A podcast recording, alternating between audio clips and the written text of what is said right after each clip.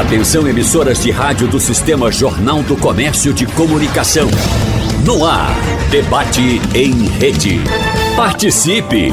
Rádio Jornal na internet. www.radiojornal.com.br o novo estudo do Instituto Trata Brasil aponta que quase metade das moradias brasileiras, passado de 46%, possuem algum tipo de privação de saneamento básico.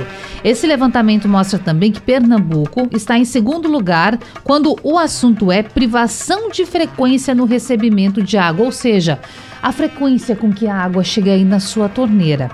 Bom, fica atrás apenas do Acre, na região norte do Brasil.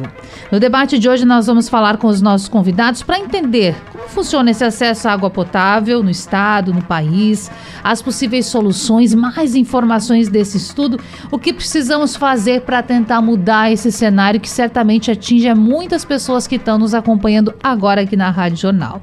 E para falar sobre esse assunto, nós recebemos aqui no estúdio Arthur Coutinho, que é secretário executivo de Recursos Hídricos e Saneamento do Estado. Arthur, seja bem-vindo. Bom dia. Bom dia, Natália. Bom dia aqui a toda a audiência da Rádio Jornal. Bom dia também aqui, né? Tanto a Luana, não é? Deixa eu, desculpe, online. desculpe, secretário. Deixa eu voltar rapidinho aqui com a nossa mesa de som, com a Vanildo, porque Pernambuco quer ouvir a sua voz. Vamos embora. Eu, daqui a pouquinho eu vou lhe chamar de novo. Ao vivo é assim, né, gente? E a gente vai desenrolando. Vou, vou, dar continuidade, daqui a pouco a gente volta. Certo. Vamos embora. Estamos aqui no estúdio também com Oswaldo Girão, professor do programa de pós-graduação em Geografia do Departamento de Ciências Geográficas da Universidade Federal do Estado. Prazer, professor, recebê-lo. Bom dia. Prazer, Luana. Mas, é, Natália, mais uma vez, está presente, agradeço, né?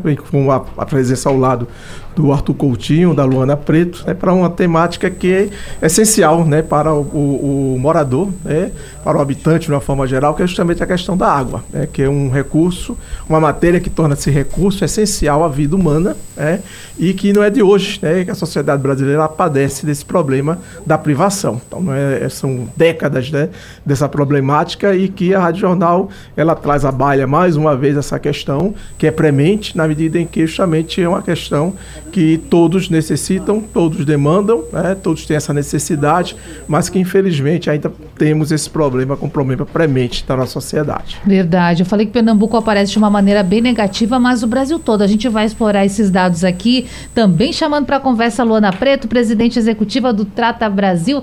Prazer sempre recebê-la aqui também, Luana. Seja bem-vinda. Muito obrigada pelo convite, é um prazer enorme poder estar aqui com esse seleto grupo falando sobre esse tema que é tão importante, né, que é o acesso à água é, de maneira frequente na, na torneira de todo cidadão. Tá certo. E agora sim, Arthur Coutinho, secretário executivo de Recursos Hídricos e Saneamento do Estado. A gente mudou um pouquinho as cadeiras aqui, mas para falar de um assunto super importante tem que estar tá bem acomodado com o microfone de 100%, né, secretário? É verdade, querida. Eu sempre me sinto aqui muito à vontade aqui na Rádio Jornal, que né? Bom. Muito obrigado aqui pelo convite. Não é obrigado também aqui a Luana, né, ao Oswaldo aqui, que também que é colega da universidade. E vamos tratar aí, né, de água limpa e saneamento, que é um dos objetivos, né, do milênio, né, um dos objetivos do desenvolvimento sustentável sustentável né, e vamos contribuir com essa pauta. Perfeito, contribuir com a sociedade. Quando a gente fala disso, é construção social. Gente, inclusive, já tem ouvinte aqui participando é, do nosso programa, mandando a sua mensagem, relatando as dificuldades que tem nesse sentido. E é super importante, antes da gente entrar no assunto, entrar nos dados, explicar para você também por que algumas dificuldades acontecem. É importante que você faça esse relato. Isso ajuda, isso nos auxilia. Enquanto poder público aqui também, nós podemos repassar, né, secretária, essas questões para entender como é que está sendo essa distribuição. Então anota aí o WhatsApp da Jornal, 991478520, repetindo, 99147 8520 para você já mandar o seu alô, assim como a nossa audiência já está fazendo. Eu quero começar, Luana, com a senhora, porque esse estudo do Trata Brasil, ele tem como título o seguinte: 46% das moradias brasileiras têm algum tipo de privação de saneamento básico.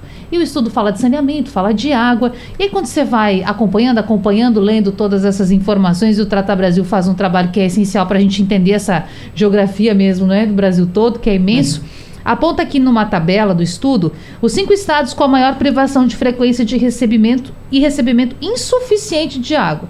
Acre em primeiro, Pernambuco em segundo. Moradias com frequência de recebimento insuficiente de água em porcentagem Em 2022, Pernambuco, gente, 65%. Vamos lá, mais, muito mais que a metade da população. Eu gostaria, Luana, que você explicasse um pouco para a gente esses dados e a pesquisa do Trata Brasil. Bom, vamos lá, né? É, essa pesquisa ela foi realizada com o objetivo de entender, é, primeiro, aonde estão as pessoas que mais sofrem com a falta do acesso ao saneamento. E quando a gente fala de falta de acesso ao saneamento, a gente fala de não ter rede de água na nossa, na nossa casa, de não receber essa água com regularidade, de não ter é, reservatório, ou seja, caixa d'água na nossa residência, de não ter banheiro e de não ter é, coleta e tratamento de esgoto. Então, essas foram, esses foram cinco pontos analisados. Além disso, a gente avaliou avaliou qual é o perfil da população que não tem acesso ao saneamento no nosso país. Sim. A gente queria saber, é uma população jovem? É uma população é, mais idosa? Né? Qual é a raça dessa população? Quanto que essa, essa, essa população ganha? Né? Então, todos esses dados foram avaliados. O que a gente chegou à conclusão, é, primeiro em relação ao perfil né, dessa população, é que é uma população jovem. Né? Então, a gente está falando de uma população de até 20 anos de idade, geralmente com um número maior de filhos. Então a gente está falando do futuro do nosso país, né? De pessoas muitas vezes que não recebem água, não tem coleta e tratamento de esgoto, pessoas que ficam mais doentes por conta disso, que têm uma dificuldade às vezes de trabalhar fora, de realizar suas atividades por conta dessas, dessas, é, dessa insuficiência, né? Nesse recebimento e é, são pessoas então que têm um ensino fundamental incompleto, ou seja, às vezes têm dificuldade de concluir uh, os seus estudos por conta né, da, da, falta do saneamento, e pessoas que eh, recebem até R$ 2.400, ou seja, a soma da renda de toda a família que reside naquela casa é de até eh, R$ 2.400. É, praticamente 50% das moradias com algum tipo de privação estão localizadas na região norte ou nordeste. Quando a gente avalia o, o, o número absoluto, essas moradias estão mais precisamente na região nordeste, que é onde a gente tem é, um, uma população muito maior, né? A gente comparar a população da região Nordeste com a população da região Norte, a população é muito maior na região Nordeste. E aí, quando a gente faz um, uma análise mais detalhada, a gente vê que é, o estado de Pernambuco né, tem uma deficiência de 19,5% da população que não tem acesso à água, ou seja, praticamente 1 milhão e 800 mil pessoas que não possuem acesso. Isso está próximo da média do Brasil, que é de 80, que que é aí de 15%, digamos, da população sem acesso uh, à água, né? Então o estado de Pernambuco tem 19,5. É, mas quando a gente avalia, e esses dados têm como base a PNAD, que é a pesquisa do IBGE, né? Ou seja, é, essa pesquisa avalia nas casas das pessoas, né? Você recebe água frequentemente ou não. Infelizmente, 65,7% da população não recebe água com regularidade. Ou seja, a gente está falando de mais de 6 milhões de pessoas que às vezes recebem água é, uma vez por semana, ou às vezes dia sim, dia não, é, que tem uma dificuldade nesse fornecimento regular, ou seja, 24 horas por dia tendo água na sua residência. A gente não sabe dizer é, com esses dados o quanto é esse recebimento insuficiente, né? Mas ele, a água não está chegando todo dia na casa desse cidadão. E eu ia mesmo destacar, Luana, isso que você apontou para a gente agora. Nordeste do país é a região com a maior falta de serviços em todas as dimensões analisadas, que são alguns critérios. A gente, claro, não vai ter tempo, professor Oswaldo Girão, de entrar em todos esses aspectos. Mas vamos lá, para nossa audiência entender. Por que isso acontece? Tem explicação técnica que possa nos dizer por que essa dificuldade tão grande de abastecimento? Vamos puxar para a nossa realidade. Por que, que o ouvinte está aqui, tanta gente já mandando mensagem? Tem alguma explicação técnica também para isso? É, na verdade, eu entendo, Natália, que nós temos. O estado de Pernambuco ele tem uma geografia que é um território alongado. Né? Então, uhum. nós temos a área litorânea, onde há um recebimento maior de chuvas, né? e essa, essa, essa, esses níveis de precipitação de chuvas gradativamente vão caindo ao longo do seu deslocamento no sentido leste-oeste. Então, diminuição para o agreste, para o sertão central, sertão de São Francisco. Mas aí vem uma questão, por exemplo, o sertão de São Francisco, ali tem o, São Francisco, o Rio São Francisco, que ele, de certa forma, vai suprir as necessidades hídricas da população. Já o sertão central e o, o agreste, e aí o, o professor Arthur ele pode me corrigir mais à frente, se for o caso, há, há, dificuldade justamente porque não há rios de porte e também não há grandes é, áreas de armazenamento de água, grandes açudes, grandes represas. Então, por si só, essa questão já é um fator que diminui a oferta de água.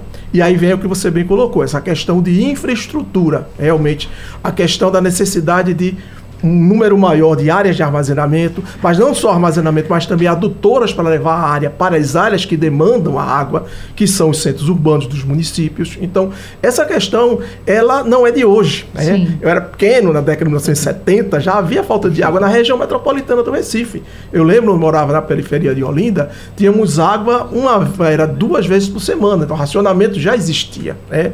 É, tivemos algumas obras que, que que levaram justamente a minimizar esses efeitos do, do, racionamento, mas elas caducaram com o tempo. Por exemplo, a, a construção da barragem de Botafogo, aqui na região norte da região metropolitana, ela foi criada em meados da década de 80, que era uma solução na época para a, o racionamento da região norte, é, da, da região metropolitana, mas passaram é, 2015, 1985, 15, quase 30 anos. Não tivemos uma grande represa, um grande área de armazenamento para minimizar esses efeitos. Ademais, além dessa questão de infraestrutura, algumas questões relacionadas a topografias, por exemplo, os habitantes das áreas da região metropolitana, por exemplo, que habitam em áreas de encostas, tradicionalmente chamados de áreas de morro, que são colinas, tabuleiros, já é uma dificuldade maior para chegar a essa água, a questão Sim. da pressão. Né? Então há locos em que o racionamento ele é condizente ou ele apresenta uma frequência que é deficitária. Então tudo isso leva justamente a esses transtornos que a população passa.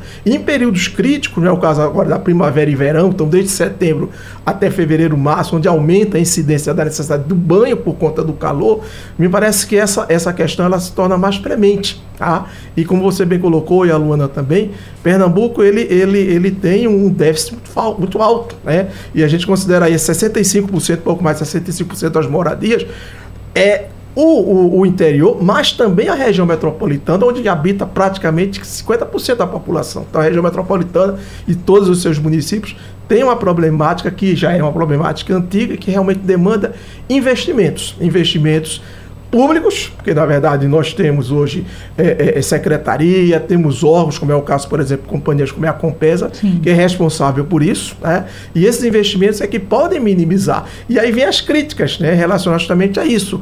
Por que não há investimentos maiores nesse segmento? O próprio estudo que foi feito pela Trata Brasil ele coloca que os investimentos hoje no Brasil abarcam aproximadamente 50 bilhões para o saneamento básico. Né? Aliás, é, desculpe, 20 milhões, quando na verdade deveria ser de pelo menos 50 bilhões por ano. Tá? Então nós temos aí menos da metade do, do, necessário para majorar essa oferta de água, majorar a questão do saneamento básico, a questão do esgotamento sanitário, para que a população tenha esses serviços condizentes para a sua vivência.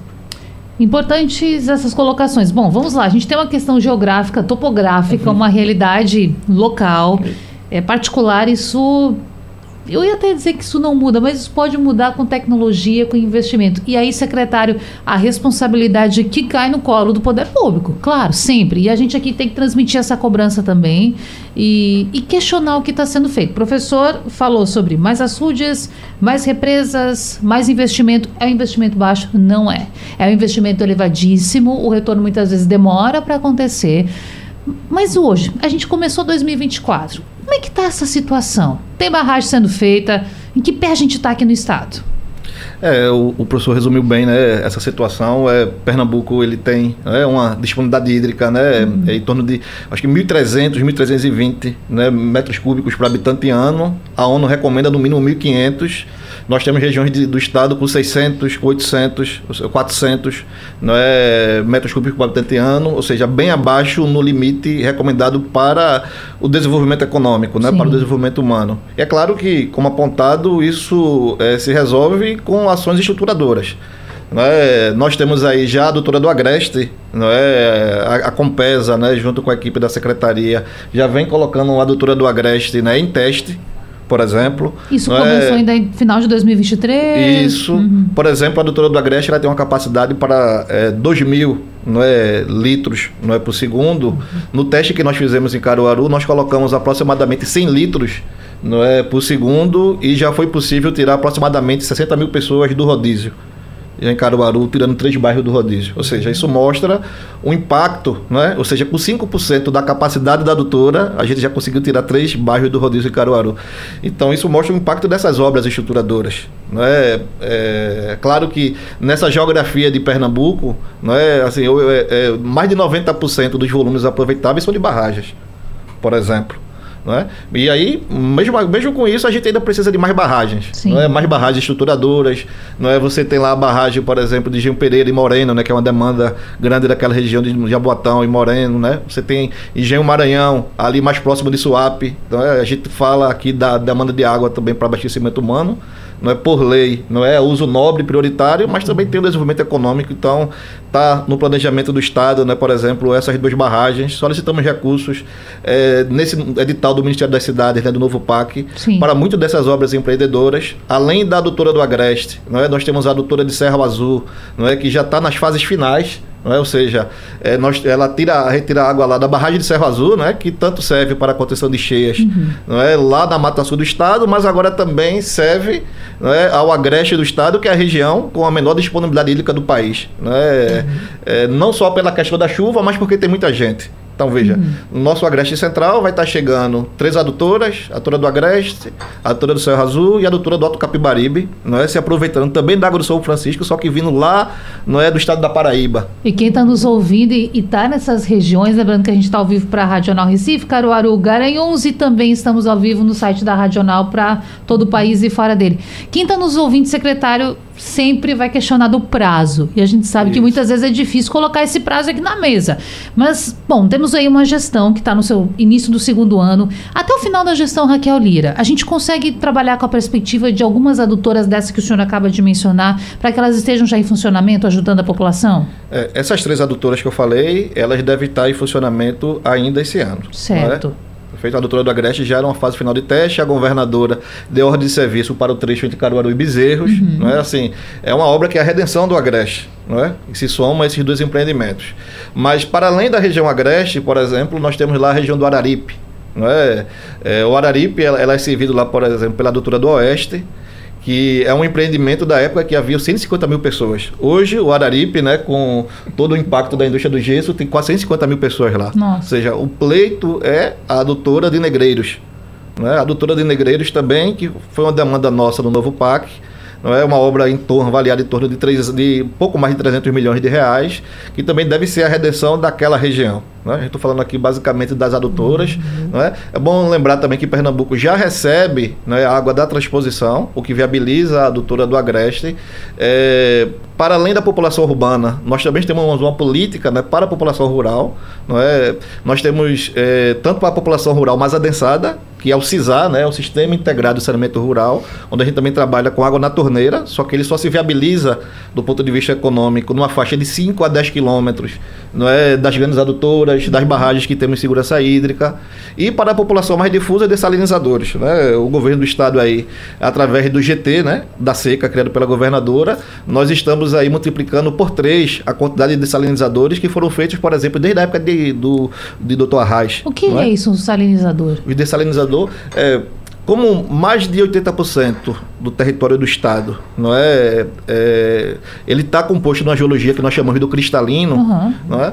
é? A água que a gente consegue retirar via poço é uma água salobra, com muita quantidade de sais. Sim. Então nós precisamos de dessalinizar. É um processo químico. É um processo físico-químico, né? Você tem membranas que retiram, mas você pode ter também algum processo químico no final. Mas em geral é um processo físico. Perfeito. Bom, eu sou leiga e pode ser que tem, tem muita gente ouvindo aí leigo também, então a gente vai explicando, né, secretário? Vamos explicar Para o pessoal entender. Importante demais, informações importantes que o senhor traz aqui para a gente. A gente fica sempre, né, Lona, na expectativa.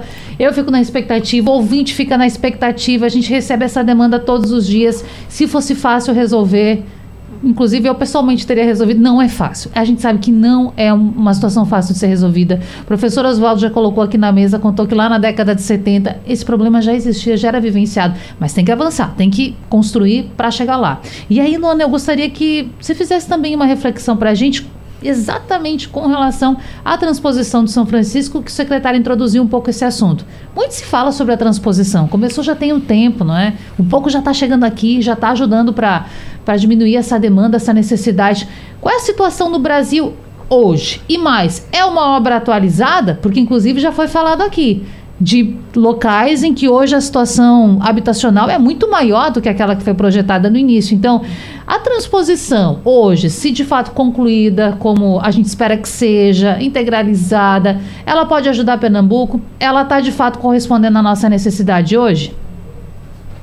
Sim, acho que a transposição ela, ela traz aí um, uma segurança hídrica maior para o Estado.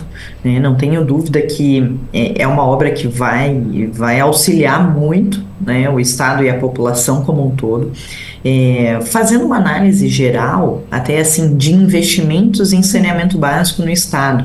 Né? Então, foi dito anteriormente, ah, o Brasil investe 22 bilhões é, de reais, mas deveria estar investindo é, 44,8 bilhões. Né? Então, é, o Estado, hoje, o Brasil investe 111 reais por ano por habitante em saneamento básico.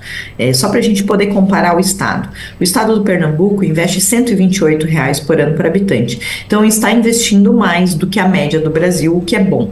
Quanto que a gente deveria estar investindo para a gente atingir as metas do marco legal? A gente deveria estar investindo mais de 200 reais. Então, esse é o gap que a gente tem. Hoje a gente está investindo 128, deveria estar investindo mais de 200 reais. Claro que é difícil, a gente sabe que é um investimento de longo prazo, é difícil muitas vezes a captação desse recurso, existe um esforço do Estado também né, em estar tá buscando esse recurso e em estar tá realizando obras estruturantes que são de prazo. É exemplo da transposição de São Francisco, é uma obra que demora, é uma obra que né, é, vai trazer muitos benefícios, mas demora. Mas eu traria um ponto também aqui claro. que precisa ser avaliado, que é a questão de redução de perdas de água.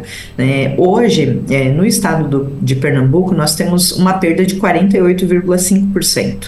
Né? Isso significa que, de toda a água produzida, né, a gente tem perdas tanto físicas que acontecem nos vazamentos, quanto os gatos, os, a, a população que muitas vezes está com ligação irregular de água, né? Então, é, isso precisa ser reduzido também, né? Porque é, a gente, se a gente reduz as perdas, o quanto que a diferença entre água que sai de uma estação de tratamento de água ou de um poço e que chega efetivamente no hidrômetro da população, a gente consegue captar menos água também dos nossos mananciais, né? Então, é, esse é um ponto também que precisa evoluir. A gente sabe que tem reduzir perdas não é fácil, precisa de um investimento constante, né? Mas e, e, e, o resultado colhido também é no longo prazo, né? Então é uma política também de Estado é, que precisa ser priorizada e que vai trazer benefício para a população, né? Se a gente perde menos água nessa distribuição, a gente consegue entregar mais água para a população. Luna, teve certa vez que nós falamos sobre o assunto abastecimento aqui no programa, em uma oportunidade, foi finalzinho do ano passado. E eu fiquei assim, horrorizada com o volume de furto. Bom, vamos lá. O Estado tem responsabilidade. O povo fala da Compesa. Sim, a gente está aqui para ser esse canal, para transmitir informação. Mas é importante que o empresário, que aquele também morador da residência, faça a sua parte nesse sentido. Professor Oswaldo, eu fiquei impressionada. Agora eu não tenho os números em mente. Se o secretário já, já vai, vai puxando na gavetinha aí, secretário, para trazer os dados para a gente. É importante que todo mundo faça a sua parte nesse processo, não é, professor Oswaldo? Porque furto de água, claro que vou também fazer aqui um parênteses, né, gente? Tem muitas pessoas que podem até fazer por necessidade.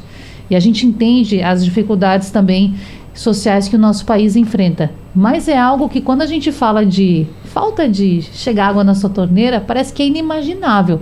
Mas acontece mesmo, professor. Vou lhe dar um exemplo que acontece. Quando eu estava a minha dissertação de mestrado, hum. final meados de 1990, foi justamente sobre Santa Cruz Capibaribe, né? durante já o, o boom do polo de confecções, e era justamente sobre a questão da oferta d'água para o município. E aí fizemos trabalhos de campo e constatamos justamente furto de água entre o açude e a cidade ao longo da adutora que agricultores faziam furo na adutora para captar água para a, a, a, vegetação, né, para que o gato pudesse se alimentar.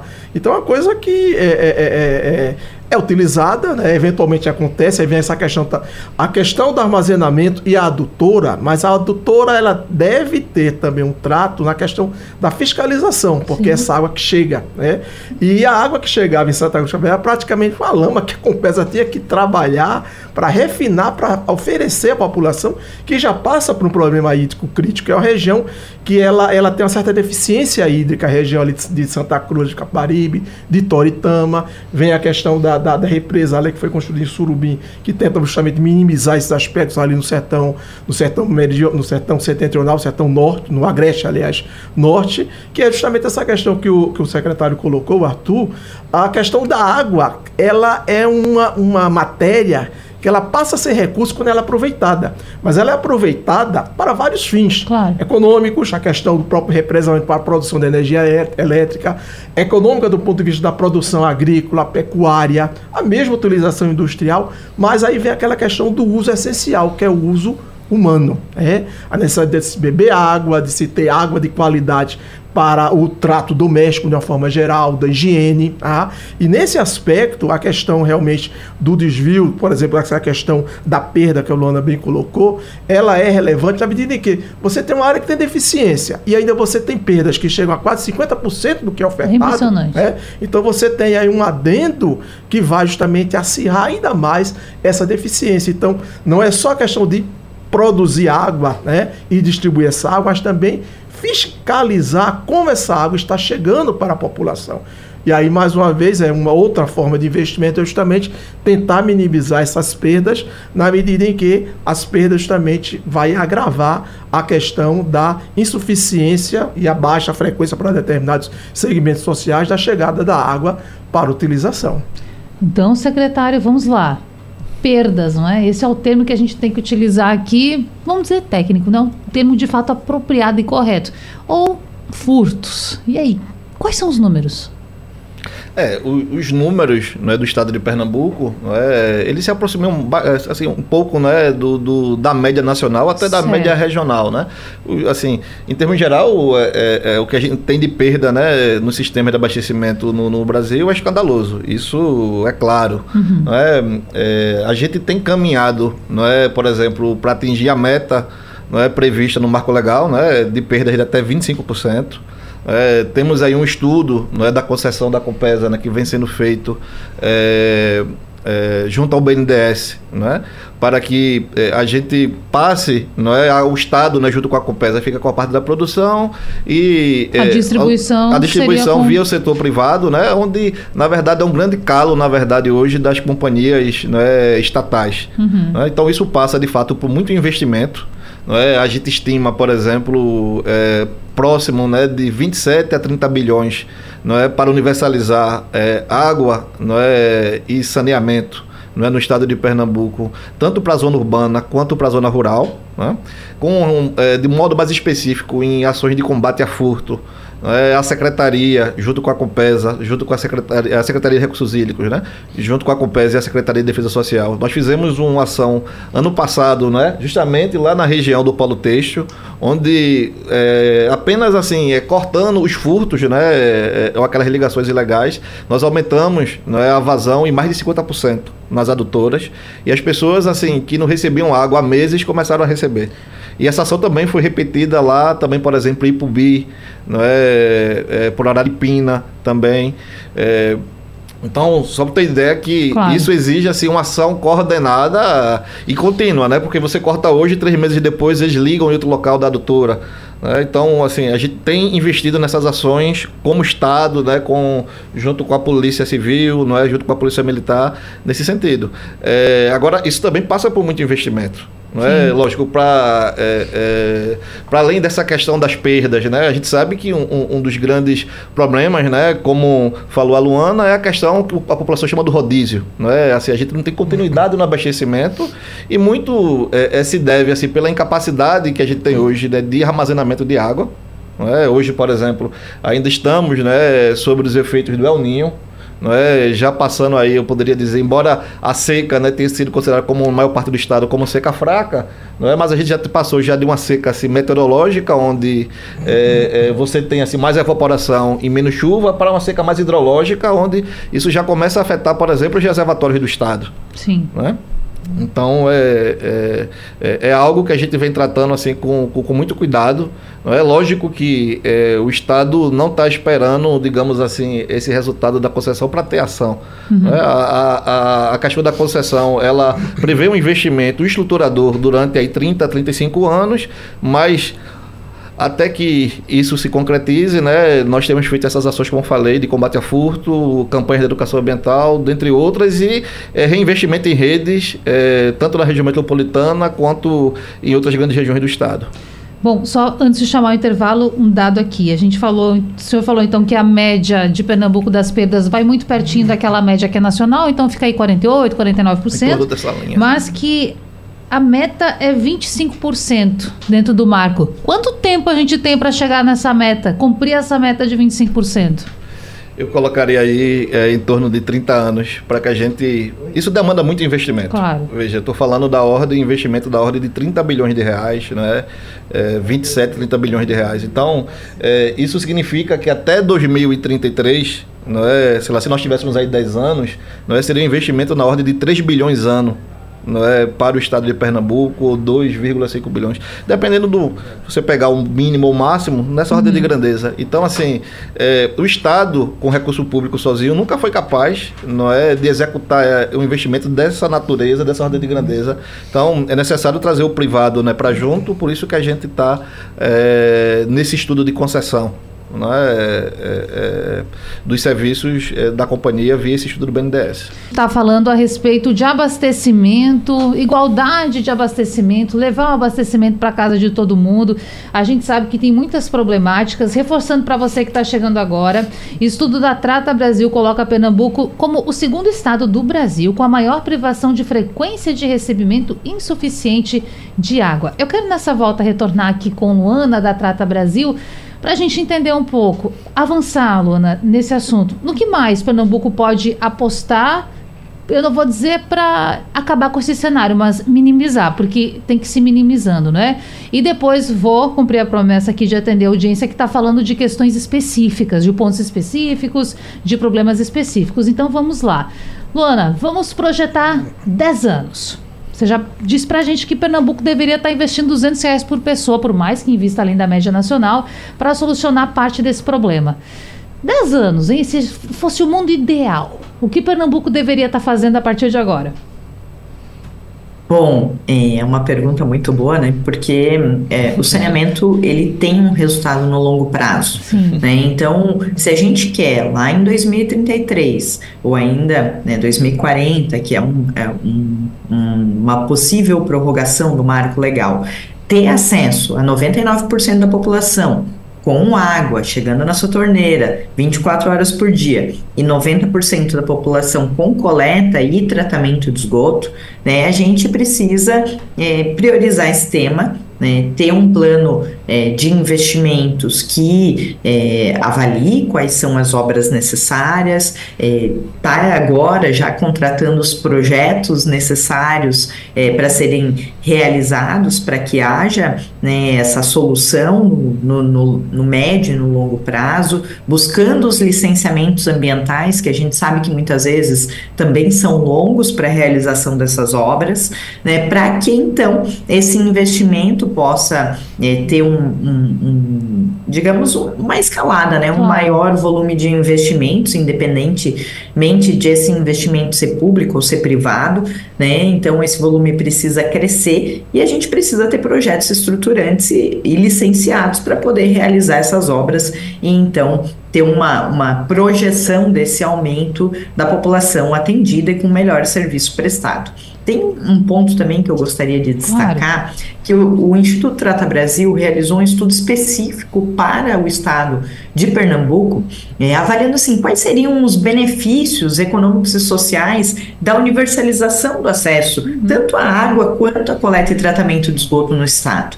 É, então a gente verificou que é, o investimento que, que for realizado em saneamento básico, ele pode trazer um ganho para a população de quase 30 bilhões de reais. E no que, que é esse ganho? A gente está falando de redução de custos com saúde, né? Porque as pessoas que não têm água limpa, muitas vezes elas ficam mais doentes. A gente está falando de quase 5 bilhões de reais de redução de custos com saúde. E a gente está falando de um aumento de produtividade, quase 4 bilhões de reais de aumento de produtividade, porque a população fica menos doente, consequentemente ela consegue produzir mais, ela consegue, a criança consegue ter um melhor rendimento na escola. A gente está falando de valorização imobiliária.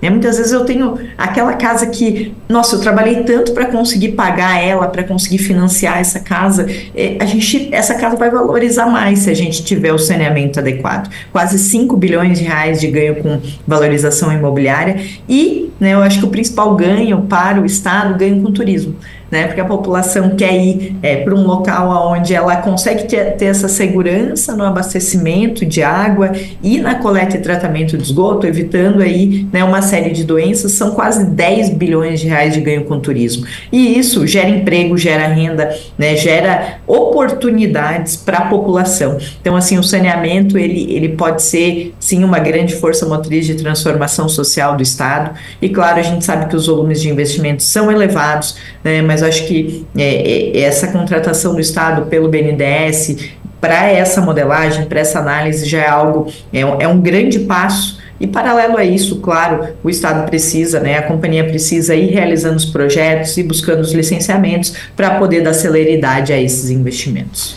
Luana, eu preciso rapidamente abordar um ponto com você, porque pode acontecer de algum ouvinte estar tá pensando assim: mas a Natália está fazendo cobrança só o Estado, só está sobrando para a Secretaria Estadual. E a gente sabe que em determinados assuntos, como por exemplo educação, parte da competência é municipal, parte é estadual, parte é federal. Quando a gente fala de água, de saneamento básico, o governo federal tem também a obrigação de auxiliar o Estado?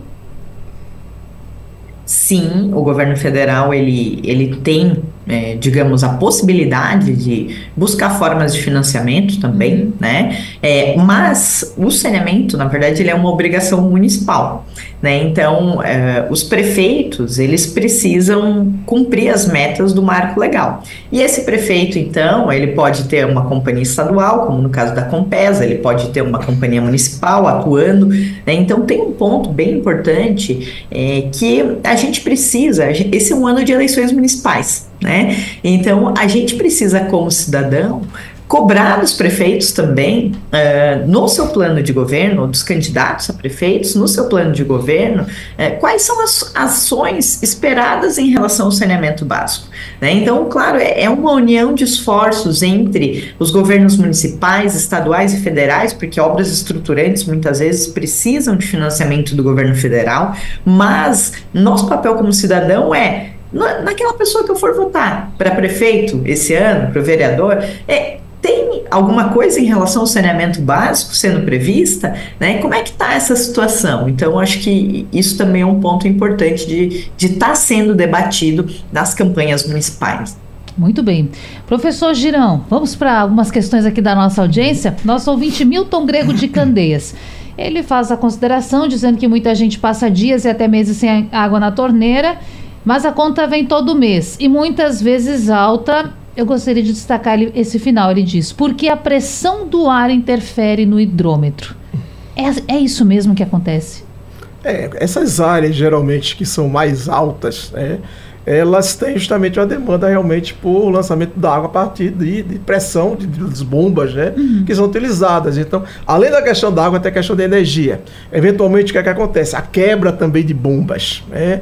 Que é muito comum de acontecer também. Eu lembro que na região do Paulista acontecia muito na região do Palmarelo, do Janga. Então, é uma questão de investimentos, investimentos até valores ínfimos a princípio, mas é também investimento. Então, mais uma vez, passa a questão que a Luana e o Arthur bem colocaram, a necessidade realmente de investimento em, várias, em vários aspectos dentro dessa rede da questão do abastecimento de saneamento básico, abastecimento de água e de saneamento básico. Porque, na verdade, a, a, as áreas que passam por esse tipo de dificuldade, geralmente são áreas mais elevadas, elas têm outros tipos de, de, de critérios para que você tenha oferta de água, e esses critérios devem levar em consideração muitas questões de caráter técnico, inclusive. Né?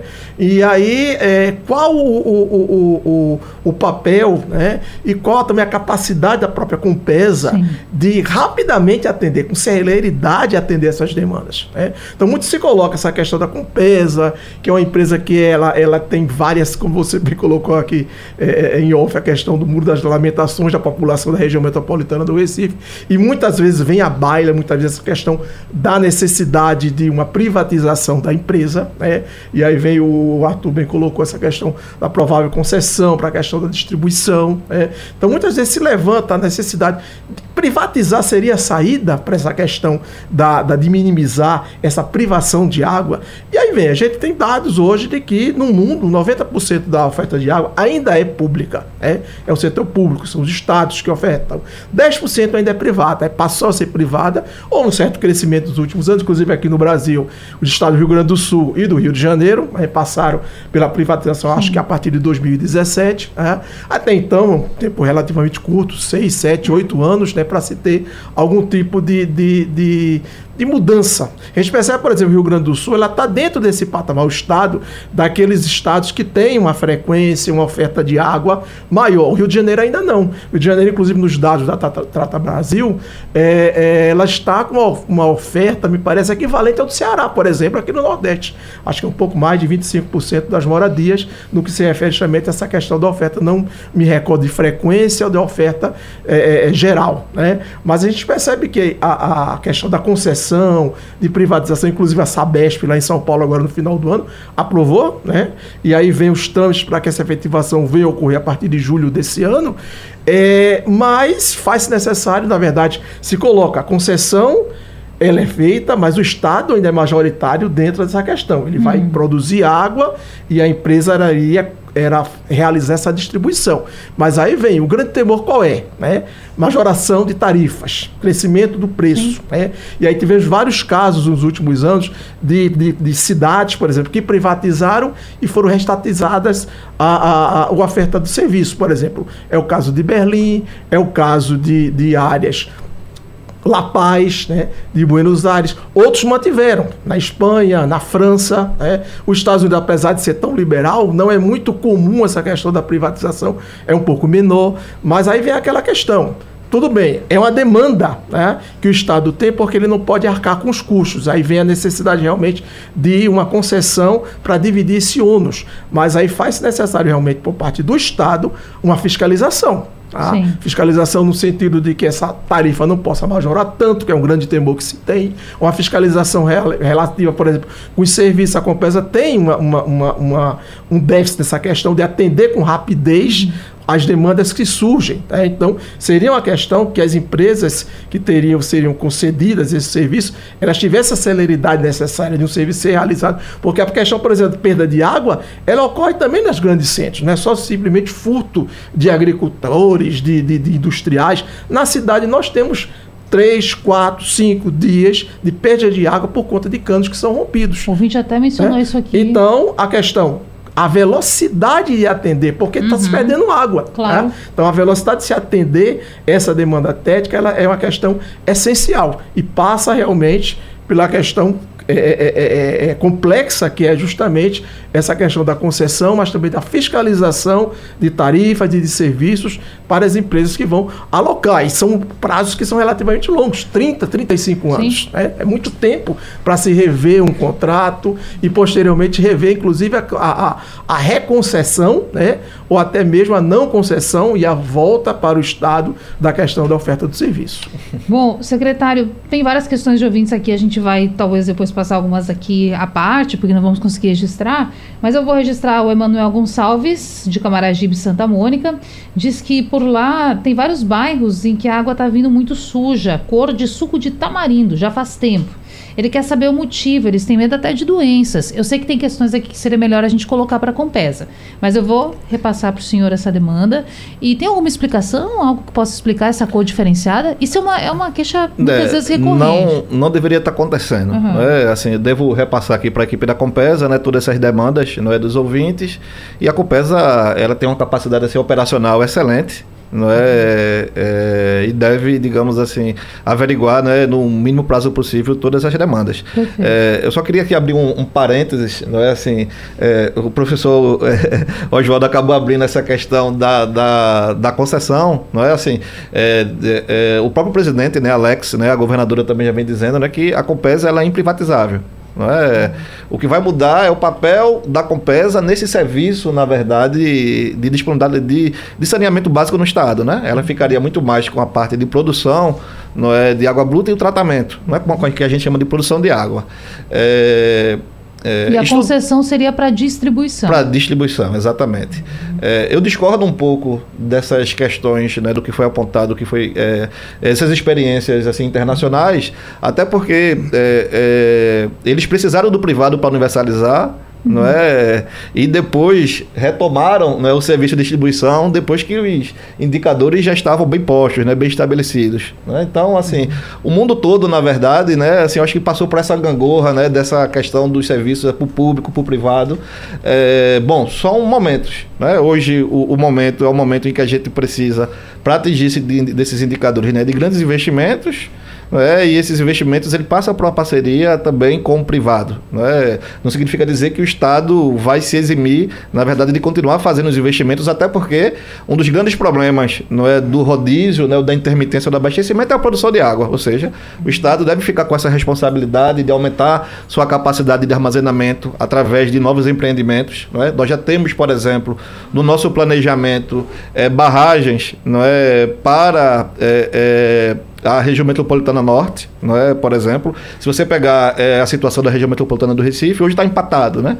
Uhum. Então a gente tem uma oferta e demanda empatada cerca de 15 né, metros cúbicos por segundo, ou seja, precisamos de empreendimentos é, estruturadores, não só para o abastecimento, não é, para que a gente possa romper esse desafio da intermitência, né, do rodízio, não é, mas também é, para que a gente possa garantir o desenvolvimento econômico através da, dessas ações assim estruturadoras, né, seja por swap, seja lá pela é, por Goiânia, né, que tem lá a fábrica da Jeep, etc, e outros, não é, que são necessários para atrair mais emprego. Claro. Né? Então, assim, nós temos uma uma carteira de projetos de barragens, não é não só barragens, mas poços, não é, é estruturadores lá pelo Araripe. Estou falando aqui do caso de poços, de poços de 600 metros de profundidade, de mil metros de profundidade, poços é, estão assim, é, é, dentro do arcabouço, por exemplo, de expertise da Petrobras uhum. de perfuração, por exemplo. Sim, para é, entender a magnitude, né? Exatamente. É. Ou seja, mais certo. poços que podem, digamos assim, contribuir com grandes vazões, é? injetando nas adutoras uhum.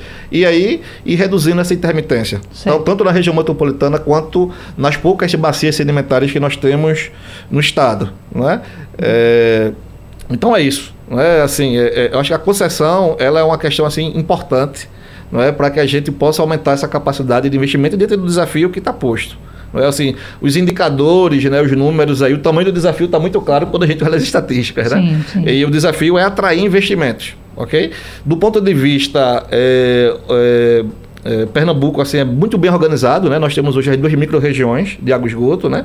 Que foi estabelecida pelo Marco Legal, tanto a região RMR é, do qual eu sou secretário-geral dessas micro-regiões. Uhum. Então, a micro-região acompanha, na verdade, esses indicadores, não é tanto do, dos municípios que estão sob a concessão da Compesa, que são 173, quanto dos 11 autônomos, né, que prestam serviços municipais. Sim, então, certo.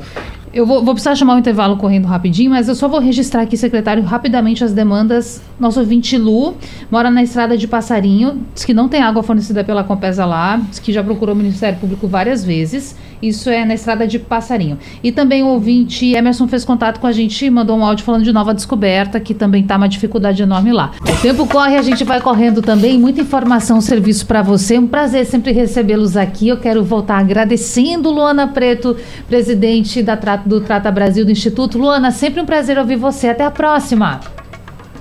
Muito obrigada pelo convite, sempre à disposição e que possamos nos encontrar novamente, sempre com boas perspectivas futuras aí em relação ao saneamento do Estado. Obrigada. Verdade, a nossa expectativa. Muito obrigada. Professor Oswaldo Girão, prazer sempre encontrá-lo também. Até a próxima oportunidade. Até a próxima, Natália. Agradeço o convite mais uma vez, a presença aqui ao lado do Arthur, da Luana, para uma temática extremamente relevante para a população, né, principalmente por conta dessa questão que é a problemática premente que a gente tem no, no, no Nordeste, no Brasil de uma Sim. forma geral, no Nordeste, mas especificamente para o estado de Pernambuco, e que outros debates possam se desenvolver no futuro, justamente para tentar minimizar esses efeitos danosos que essa questão da oferta d'água ela sempre nos traz é, é, muitos pensamentos negativos relacionados justamente a, a, a, como realmente isso pode ser minimizado no futuro próximo. Mas é como foi colocado aqui pelo Arthur pela Luana, são investimentos, mas investimentos de médio e longo prazo e que demorarão um pouco a ter os seus efeitos a, a serem sentidos pela população, mas que virão, com certeza. Nossa torcida também. Secretária Executiva Arthur Coutinho, eu tenho 30 segundinhos para agradecer, me despedir e fazer uma pergunta aqui, só uma retomada. O ar na tubulação, ele pode alterar o valor da conta? Tem algum, alguma, algum envolvimento nisso? O ouvinte quer saber. É, não deveria. Assim, eu vou falar aqui também como secretário executivo Sim. e como professor de engenharia civil da parte de hidráulica. É, passando ar, não deveria rodar o que o, a população chama do relógio, né? Uhum. Ou chama do hidrômetro do relógio. É, eu recomendo que, agora, o hidrômetro, se ele tiver muito antigo, pode acontecer dele perder a precisão. Uhum. Então eu recomendo que seja acionada a companhia para trocar o hidrômetro. Perfeito. Okay? Vai e aí, lá, faz uma avaliação. Isso, né? Se você tem um vídeo mostrando que de fato, sem a presença de água, o ponteiro, né, ele tá rodando, né, tá girando, então faz lá o vídeo, acione a companhia e pode ser um caso assim de troca do hidrômetro. Serviço né? bem importante para você que está com a gente. Até amanhã.